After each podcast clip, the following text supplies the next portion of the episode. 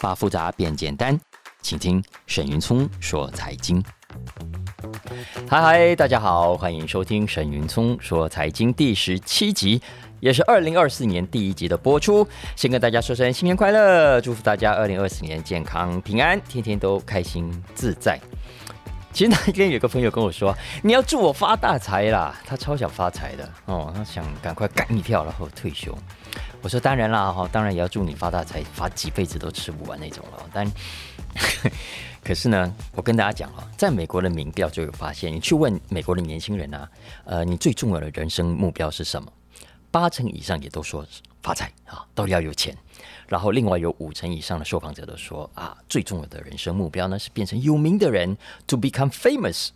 所以呢，很多人都疯狂的努力，疯狂的工作，就是想要更有名，赚更多的钱。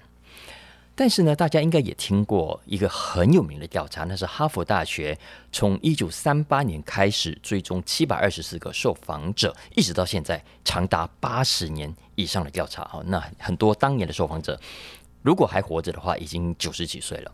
然后也因为时间这么长，所以非常受到重视。这个计划的主持人现在已经轮到第四代了，是一位叫做 Robert Wadinger。的哈佛大学教授，几年前他有上 TED Talk 去演讲，非常受到欢迎。大家很可能对这个影片有印象啊，如果没有的话，可以去 Google 去 YT 找来看，或者我请同事把链接放在沈云聪说财经的粉丝页啊，大家可以找来看。Waldinger 当时就讲了，根据他们的研究，这长达八十年以上的研究，在当时他讲的时候是七十五年哦，这七百多人当中，原本呃有人是念哈佛大学，也就说家境很好的。然后也有那种很穷的，然后呢，这么多年来，有人从本来很穷变很有钱，有些人呢是从很有钱慢慢的变得不那么有钱啊。总之，很多种人。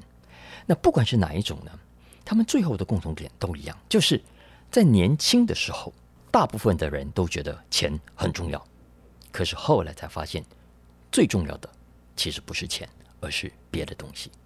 什么东西呢 Wadinger 跟其他几个学者都常常在讲哦，就是呢，良好的关系，良好的关系，朋友的关系啦，伴侣的关系。如果朋友的话啊，不用多，要重质不重量。Wadinger 说啊，一个人到了五十岁，影响日后健康的关键是胆固醇指数吗？不是，而是呢，他们对自己跟身边的人的关系满意度。你的关系满意度越高，你的脑袋越清楚，你的生活更快乐，你的人生也更健康。相反的呢，如果你整个过程中忙着赚钱，忙着让自己有名，忙着拼命的工作，结果搞到妻离子散，什么都看不顺眼，就算你很有钱，其实最终也是失败的人生。简单讲哦，Waldinger 的意思是说，这个研究的结论是要告诉我们，你现在以为钱很重要，没问题，这很正常的哦。但其实真的是一种误会。当然，这个结论听起来好像很唬烂哦，但诶，要知道人家这样讲是有科学根据的哦。所以，就算你现在还很难接受，我觉得没关系。Waldinger 这个演讲以及哈佛大学这个研究，只是要提醒大家，人生哦，除了努力工作。存钱 想发财之外，也要同时投资一点正确的事情，就是呢，沃林格所讲的，培养自己跟身边的人的关系。对，讲的容易，问题又不出在我，是我另一半呢。你看那个老公多么难搞，那个老婆多么难搞，对。其实啊，讲到这个呢，我就想到查理孟格跟巴菲特都讲过同样的话哦，他说。你要有成功的夫妻关系，有一个很重要的原则，有一个重要的成功秘诀，大家听过吗？那个成功秘诀是什么？这个秘诀就是降低你的标准。巴菲特就曾经开玩笑讲，不过我觉得他是认真的。他说呢，最好的老婆就是对你的期待度最低的女人，老公也是一样啊。你要找的是那种对你的期待。越低越好的男人，这样你们生活中要起冲突就相对比较困难。这话不是我讲了，这真的是巴菲特跟查理孟格讲的，我觉得太有道理了。我觉得人跟人之间呢，很多的冲突都是 expectation，都是期望值造成的误会。所以拜托拜托，大家对我的期待越低越好，你就会发现我其实是一个很好的人。因为是新年的第一期啊，所以多讲了一点哦。不过也是跟大家一起勉励了哦，毕竟新年新希望嘛。好了，我们接下来讲一下，呃，《经济学人》的年度圣诞合刊本。上个礼拜我讲过，这一期真的非常好看，有几篇文章我非常的推荐。首先，我们来讲一篇呢，因为接下来快过年了，大家家里需要整修啊，水管漏水呀，灯泡坏了，或者是要粉刷啦、贴壁纸。请问这些事情是由你们家的老公在做，还是老婆在做呢？我猜想这种事情啊，现在可能 连很多老公都不会了，就直接打电话找水电工啊，或者是特例屋啊找人来帮忙。不过在美国，还是有这种自己动手的习惯啊，就像我们在电影里常常看到的，美国人在周末啊，很多男人都喜欢哇，穿着背心、吊带裤啊，窝在车库里东搞西搞。不过有趣的事情来了，根据最新的一份调查。经济学人说啊，现在在美国不是只有男人，而是有越来越多的女人愿意花更多的时间在这种以前照理说都是男人在做的事情。美国的劳工统计局啊，每年都会展开规模蛮大的调查，要去了解大家平常除了上班之外，其他的时间都用来做什么。那它其中有个题目啊，就是去问，呃，大家有没有花在修理啊、装潢啊、室内维护？呃，这方面的时间，也就是我们一般俗称的 DIY 哦。根据美国劳工统计局最新的调查结果，有几个重大的发现。第一，不意外，比起二十年前，现在很多美国人花在这种活动的时间减少了很多啊。我想就跟我们一样啊，年轻的一辈不再像。长一辈那么喜欢动手了，尤其是过去这十几年来啊，有了 iPhone 啊，有了 YT，有了 TikTok，有了网络，年轻人自己动手的机会越来越少，因为都在划手机嘛。所以总体来说，呈现出来的趋势呢，就是美国人比二十年前更少从事这些 DIY 的活动。那这是整体的趋势。不过呢，如果进一步看，你会看到过程中很微妙的转变。比方说，光是看过去五年啊。美国男人花在 DIY 的时间基本上没有太大的变化，可是女人就不同了。美国女性在过去这五年说自己，因为这个是 survey 在调查，是自己表达自己的状况嘛啊。美国的女人说自己花在做 DIY 的时间成长了百分之六十，以人数来说增加了百分之二十，以时间来说也有大幅度的增加。二零一七年。美国女性平均每个周末花四个小时做这些装潢啊、修缮啊、修理的事情，到了二零二二年增加到将近五个小时，也就是多了一个小时左右。我我是没有看到跟台湾有关的统计啊，可是你如果问我的非科学感受，我强烈的感觉是呢，我觉得我们的情况可能也很类似诶。为什么我这样讲啊？因为光是去年我就遇到三个以前待过我们公司的女同事，女同事哦，她说她正在上课。我就问他说：“你上什么课？”他说：“他在上水电工的课。”这是真的耶，还是在上什么装潢啊、木工之类的？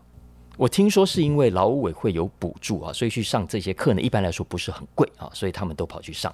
所 以我跟他们开玩笑讲说：“以后我家水管漏水啊、灯泡坏掉，那就拜托麻烦你们来好了。”好，不管是台湾还是美国，接下来的重点是啊，Why？为什么？为什么会有越来越多的女性喜欢，甚至开始花更多的时间在做 DIY 的事情呢？当然，过去三年疫情期间不能出门是一个很重要的原因。不过呢，我本来就认为啊，女性的手真的比较巧，也比较有耐心。男人呢，基本上大部分靠力气大而已。所以比起来做手工，女人未必是处于劣势的。而且以前的社会基本上都是让这些粗重的工作让男人去做嘛。然后呢，家务啊这些跟细软有关的事情是女人在负责。但是今天美国、亚洲很多地方时代都改变了，男人和女人之间的性别角色跟分工也跟以前不一样，开放很多了。有些家庭现在甚至是男人待在家里顾小孩，然后老婆出去上班赚钱，搞不好还比很多男人赚的还更多，对不对？这些当然都是基本的条件。不过这一集《经济学人》点出了几个理由啊，我觉得也很值得参考。因为呢，他发现啊，这些喜欢 DIY 的姐妹们，这些姐妹淘们，有三个重要的共同点。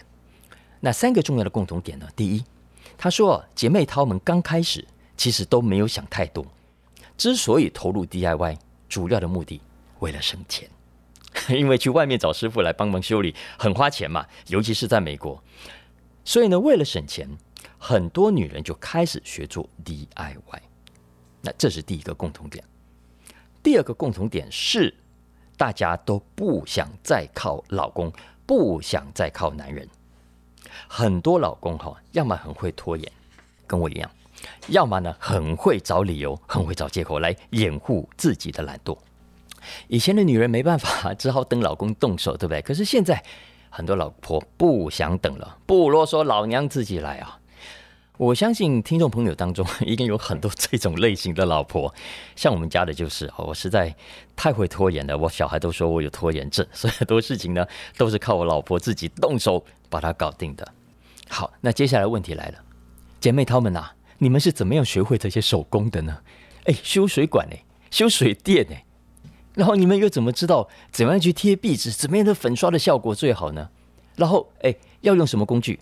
这些工具去哪里买？买来之后又要怎么使用？请问你们是怎么学会的？他们都是靠 YT 啦。我们刚同事说，对，就是 YT，有很多的 YT 网红、水电网红、什么粉刷网红的。真的，YT 现在什么都有，你可以去找各种各样的影片，怎么修水管啊，怎么样换冲水马桶啊，怎么样牵新的电路啊，贴壁纸啊等等，YT 上都有诶，而且现在还加上抖音，然后很多的短影片，所有想要勤俭持家也不想靠老公的姐妹套们，现在都有一个可以学习的免费管道。老实说，这也是为什么。虽然现在很多人对网络啊、对手机的泛滥很有意见啊，都说大家都低头划手机、不看书、不再学习了。但我一直很保留啊，因为我虽然自己在做出版，我也希望大家多花钱、多花时间买书。可是呢，我觉得大家在上网的行为上，不见得都是在浪费时间。很多人是在学习的，我自己也是网络很大的受惠者，而且我就是 YT 的重度使用者。我用它来听歌啦。用它来听演讲啦，用它来看秀啦，尤其是一些很老的影片啊。嗯，小时候只是用听的，都没有机会真正去看到。但是现在有很多的老影片都放到 YT 上了，九零年代的、八零年代、七零年代、六零年代，甚至更早的，所以有一种怎么爬都爬不完的感觉。我有一次跟赖佩霞聊起这个事情啊，他也跟我一样，所以他很喜欢 YT，他甚至说他很。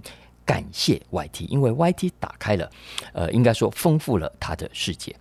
大家知道，我帮佩霞老师出了一本畅销书啊，叫做《我想跟你好好说话》。那这本书谈的其实是美国一位非常重要的心理学家 Marshall Rosenberg 所提出的一套理论，叫做非暴力沟通。非暴力沟通啊，那如果我没记错，当时佩霞老师跟我说，他要写这个的时候，他说他最早接触到非暴力沟通，最早认识 Marshall Rosenberg 这位心理学家，就是透过 YT。然后佩霞老师从 YT 开始慢慢走进非暴力沟通的领域，然后呢，也认识了美国一些非暴力沟通的老师，他还曾经把一些老师找来台湾开课啊，我就有去上过。所以 YT 是很多人学习的第一步。当我们对一样事情有兴趣啊，通常可以在花钱去上课之前，到 YT 上找看有没有免费的资源，有没有很厉害的老师拍的教学影片。我有些朋友学钢琴、学小提琴，现在也都是在家里看 YT 学的啊。当然效果未必比真正的老师好啊，但毕竟是免费的哈，加紧学，老实说也不错的。经济学人就说，很多女性就是从 YT 上获得这些免费的资源。而且呢，他们从 DIY 的过程中找到了他们人生新的快乐来源。我们刚刚讲的是哈佛大学的调查，其实耶鲁大学也有一位很有名的心理学家叫 Lori Santos。Lori Santos 他专门研究快乐 （happiness, good life）。大家到 YT 去，又是 YT 啊，也可以找到很多他演讲的影片。那根据 Santos 的理论啊，一般人常常以为有一份好的工作啦。有一间大房子，一间豪宅啦，就会很快乐，对不对？但是心理学家一而再、再而三的证明，实际上未必。就像我们一定多多少少认识一些工作很好啊、赚很多钱，甚至住在豪宅里，可是还是很不快乐的人啊。所以根据长期的研究发现，真正可以为我们带来持续性快乐的，可能不是那些大家以为的大事。而是生活中很多不起眼的小事，那些日常生活中的小小互动，还有呢，完成一些小任务的成就感啊，让我们感到啊，什么叫美好人生？我想这也解释了为什么过去很多的男人都喜欢在家里敲敲打打，因为这真的也是一种生活中的小满足、小乐趣啊。如果现在按照经济学人的说法，哇，姐妹淘们也发现 DIY 的乐趣了。大家有兴趣可以去找这篇文章来看哦，在纸本杂志上，它的标题叫 Sisters 啊，Sister 姐妹淘们，Sisters are doing it for themselves。其实啊，关注这个现象，它并不是只是社会观察而已，因为我认为它也是一种商业趋势的讯号在里面。比方说好了，你如果是做卖工具机的、卖工具的、开五金店的，或者是像特力屋做行销的，刚刚讲的这个趋势，或至少是。一个现象，可能代表着你的产品接下来要有某种程度的调整才行啊。比方说，我们知道女性的手会比较小，力气也比较小，所以你的工具要不要稍微调整一下呢？你的促销文案呢、啊？你的行销文宣呢、要不要稍微多想一下女性的消费者呢？啊，这其实就是所谓的产品啦，或者是行销计划的创新。那我知道很多人都在讲创新，但是通常在讲创新这个概念的时候，呃，很多人心里会想的是那种大幅度的哇，石破天惊的创新，对不对？大家都想推出下一个 iPhone 啦，都想成为下一个 NVIDIA。可是，在实际上，在我们商业实务上，很多伟大的创新其实不是那些大的，因为。太难了，太少见了。很多的创新反而是从小地方慢慢调整、慢慢改善，最后慢慢累积出很大的成功，而不是像 iPhone 啊这么戏剧性，在短短几年就席卷全世界这种改变整个人类行为的大创新。相反的，有一些创新的成果，你可能要花上好几十年才会慢慢看到明显的成果，明显看到颠覆整个世界的效果。我为什么这么说呢？比方说 AI 好了。过去这一年啊，AI 的发展真的让很多人很惊艳，但是也有人吓得半死。那有一种说法是，AI 很快就会取代很多人的工作，让很多人失业。就像我之前在小马哥说财经里面讲过的，包括李开复先生的书也是这样子写的。但真的有那么危险吗？有这么惨吗？AI 的发展速度真的会那么快吗？好，这一期的《经济学人》有另外一篇很有意思的文章，就试着解答这个。疑问，当然文章没有直接给出答案，但是很值得大家读一读，然后一起来想一想。这篇文章呢，是从拖拉机的历史啊，tractor 或者说简史啊，简单的简来谈科技经济学。科技的确对经济会带来巨大的影响，但是呢，有一些影响可能要花半个世纪才会石破天惊，才会惊天动地。农业用的拖拉机就是典型的例子之一。我们知道啊，农业用的拖拉机大概是在十九世纪末叶、二十世纪初开始大规模的商业化。很多的这些拖拉机业者开始在欧美各地奔走啊，去向农家们推荐介绍这种好用的工具，然后呢，在媒体上、在报纸上去登广告。但回到当时，农业呢，还是很多国家最重要，也是创造最多就业机会的产业，大部分。都属于中小型的小农，用最传统的方式在耕作。他们养牛啊，养马啊，养骡子啊。对于什么新科技、什么蒸汽机引擎等等，老实说，很多人是一窍不通的，一辈子可能都没听过。所以，当拖拉机的业者去介绍产品的时候，很多农夫都很害怕，他们不知道这是什么怪东西，要么呢就冷言冷语哦，酸这些新奇的发明。要么就觉得啊，我们农业就是农业啊，就是要靠牛啊马啊，什么拖拉机没屁用了啊。但是每样科技，我们都知道有所谓早期的科技采纳者，以及后期的科技采纳者。渐渐的呢，那些勇于早期采纳的农夫，靠着利用这些拖拉机，也就是这些新科技，不但更轻松。效率更高，而且更便宜，比你请工人来做还要便宜。所以呢，也渐渐带动了越来越多人使用，最后改变了整个农业的生产形态，也就是今天我们所熟悉、所理解的关于农业科技发展的进程。不过，《经济学人》这一篇文章要讲的重点，不是这一段大家都已经知道的历史。这篇文章想要让我们理解的是，拖拉机这项新的科技，其实从推出之后到大幅起飞这段期间，到底发生了什么事？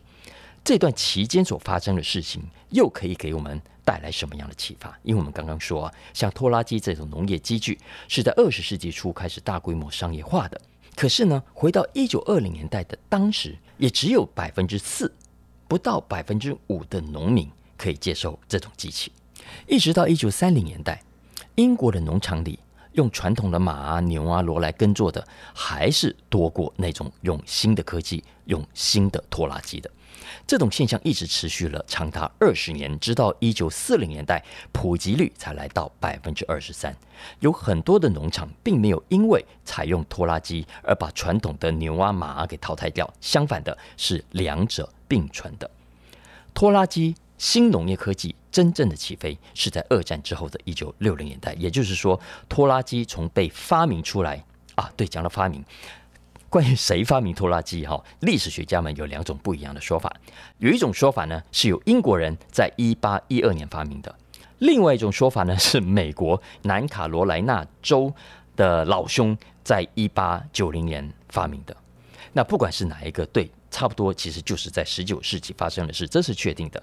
也就是说，从发明到商业化，到最后被大规模采用。其实过程中经历了超过半个世纪，这半个世纪的时间里面，科技有改变，业绩有成长，但都不是一夕之间发生，更不是爆炸性的发生。我们今天回头看啊，可能会有人感到好奇，拖拉机本来就是很好的发明啊，你看这么棒的发明，为什么没有出现爆炸性的成长呢？当年的确没错，当时有所谓的养马工会啊，据说会强烈游说地方的政府，不可以鼓励这种新科技啊。要不然我们谁来买我们的马啊？然后还有，当然就是我前面讲的，有些人就是不信任新科技。可是经济学人说啊，回到一九二零年代，没有错，还是有人不信任新科技。可是当时不要忘了，已经有福特了，已经有汽车了，已经有一些农民开始可以接受汽车来取代马车。所以这些人未必是害怕新科技的。那又是为什么？经历了那么多年，一直到二战之后，整个农业才完成转型呢？经济学人归纳出三个重要的原因。第一个原因是，早期的科技其实没那么好用。早期的科技其实没那么好用。我们今天所熟悉的各种农业科技，其实是在过去一百年当中不断改良之后，才慢慢变成一种可被信赖的生产工具。就像开车子嘛，我记得我年轻时开的车，哎，很容易抛锚的耶，很容易出现各种的故障。可是今天，就算是一台很普通、很便宜的车子啊，当然主要是日本车。老实说，我认为是非常 reliable 的，出问题的几率很低，至少比以前低很多。这就是技术改良之后的成果。也就是说，很多的农民啊、很多的小农一开始之所以不想用这些机器，不完全是因为害怕科技，而是这一些机器距离完美。距离 reliable 还有一段距离，这才是他们不想用的真正的原因。再来是第二个原因，经济学人说，跟科技有关的劳动市场的改变也是需要时间调整的，而且这个调整还要看天时地利人和。举个例子来说，在一九二零年代到三零年代啊，也就是拖拉机开始出现，想要大量商业化、大量推广的时候，美国的经济刚好陷入大萧条。欧洲的经济也不太好，所以呢，农场怎么样？不缺工人呐、大家都需要一份工作来糊口。可是呢，这个现象在第二次世界大战之后啊结束后就慢慢改变了，因为美国的经济起来了，很多的工厂出现，抢走了很多的工人，所以呢，农场想要找工人越来越困难，逼得大家只好去选择接受这些新形态的工具机。所以这是第二个原因，就业市场的调整是需要时间的。最后第三个，我认为可能也是最重要的一点，就是农场啊，农业的转型也是需要时间的。回到当时，大部分的农业都是属于小型的家庭农业，都是靠钱吃饭，有一餐没一餐的。这些农民未必可以一口气拿出很多钱来买这些农业机具的哦。没有错，养马、养牛也是很花钱的，因为他们需要大面积的土地种草，让这些牛啊马可以有东西吃嘛。但至少是现成的，那大家很习惯的一种。方式。可是买机器不一样啊，你马上就要拿一笔钱出来，然后第二个，你还是有不确定风险啊，你不知道它是不是真的那么好用啊。你这笔钱花下去，总要想办法赚回来才可以。所以呢，就在这个时候，财团出现了，他们提供资金给小农，把原本中小型的农业搞成今天大家所熟悉的大型农业。那这个转型是跨时代性的。经济学人说，到了一九六零年，美国的农场哈都变得好大，平均高达五十八英亩啊，相当于 Walmart，大家有去过吧？啊，大型的 Walmart。他说，五十八英亩就相当于时间最大型的那种 Walmart。农场里所雇佣的农工人数啊，也比过去少了四分之一，相当于两百万的就业人口蒸发了。这就是 tractor 这个工具机，这个拖拉机对传统农业所带来的影响。发展到今天，当然农业还是很多国家重要的产业。可是呢，你不管从雇佣人数来看，以及产值占 GDP 的比例，已经缩到非常小的。但是呢，它也没有造成最大规模的失业，也没有造成国家 GDP 的灾难。经济学人写这篇文章，我认为他就是想从拖拉机，从这款百年前的新科技，来带领我们思考一百多年后的今天 AI 在未来的可能发展。刚讲到的这三条线索，我觉得都很有意思啊，可以开放让大家有空的时候去想想。你看，第一，今天的 AI。让我们眼睛一亮，没错，就像当年的拖拉机一样。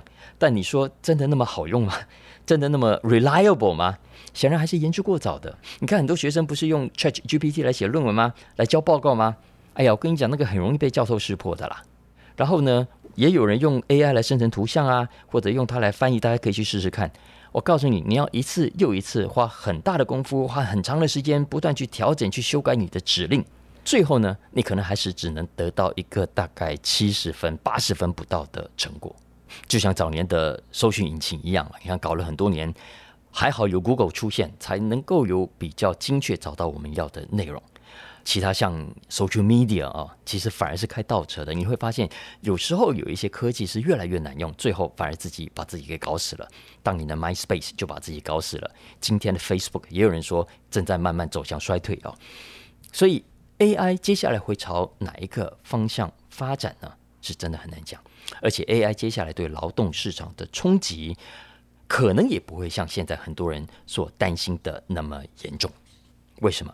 因为有刚刚经济学人讲的第三个原因，也就是企业产业会转型，而转型之后会创造出新的，今天我们还没有办法想象的就业机会出来。啊，这是这一集 Christmas Special 里面的另外一篇，我觉得很有意思的一篇文章啊。那你觉得呢？你觉得 AI 未来会怎么样发展呢？可以去看看这篇文章啊。那讲到未来，接下来的时间，我帮大家整理一下《经济学人》对二零二四年的展望。之前我们在节目里面跟大家讲过，《经济学人》在去年的十一月推出他们的年度特刊《The World Ahead》啊。这个礼拜呢，刚好是跨年嘛，元旦，所以《经济学人》为了应景，他在网站上特别把特刊上的文章拉到首页上来。这篇文章呢，是特刊的主编叫 Tom Standage 他写的，那谈的是二零二四年应该关注的十大趋势。那我想了一下，就跟上个礼拜一样，帮大家用中文改编跟整理了一下，大家听听看。一样，下个音乐吧。七十一：大选举年，二零二四年，全球有超过七十个国家，涵盖四十二亿人口，要去投票，选出他们未来的领导人。包括人口最多的几个民主阵营：美国、欧盟、印度、印尼、韩国、台湾，都会在二零二四年面对政治上的新选择。不过注意哦，有选择不等于就是民主。很多国家的选举，经济学人说，要么不自由，要么不公平。趋势二，美国大选，这是一场影响全球的选举。目前看来，川普有三分之一的机会当选。如果川普重回白宫，会怎么样和各国政府合作，一起对抗气候暖化、发展新能源、带领经济走出衰退、展开更密切的军事合作呢？全世界都在看。趋势三，乌克兰。欧洲还会继续挺乌克兰吗？当然要，让乌克兰加入北约是一条正确的道路。趋势四：中东之乱。十月七号引爆的大战之后，世界再也不能假装没看见。中东这场冲突会演变成更大规模的混战，还是成为未来和平的起点？趋势五：地缘政治。过去几年来，地缘政治从美国的一国独大到现在多国崛起，俄罗斯、中国、印度。二零二四年会带来更多的冲突吗？趋势六：第二次冷战。美国已经对中国展开一场新冷战，不过对西方企业来说，要摆脱对中国的依赖，并没有那么容易。趋势七：新能源政治。能源就是 power，就是力量。谁是新能源时代的新霸主呢？二零二四，石油还是重要，天然气还是重要，但是锂、镍、铜正在急起直追，谁是赢家，谁是输家呢？趋势八，全球经济。欧洲在二零二三还不错，但没有脱离危机。二零二四就算免于衰退，居高不下的利率，时间拉得更长，会让欧洲的家庭和企业陷入更沉重的负担。注意一下银行股，追踪他们在房贷方面的铺线，小心你的投资。七十九，AI 可以确定有更多的企业采用 AI。更多的政府定出更多的规范。二零二四，无论你看到 AI 业者推出新的用途，还是搞出新的飞机，都不用感到意外。唯一可以确定的影响就是写程式的速度会更加加快。最后，世界合作。二零二四年的巴黎奥运会点燃世界携手合作的圣火，还是让意识形态的差异越烧越猛呢？以上就是经济学人的二零二四十大趋势。谢谢大家收听沈云松说财经，咱们下个礼拜见，大家新年快乐哦！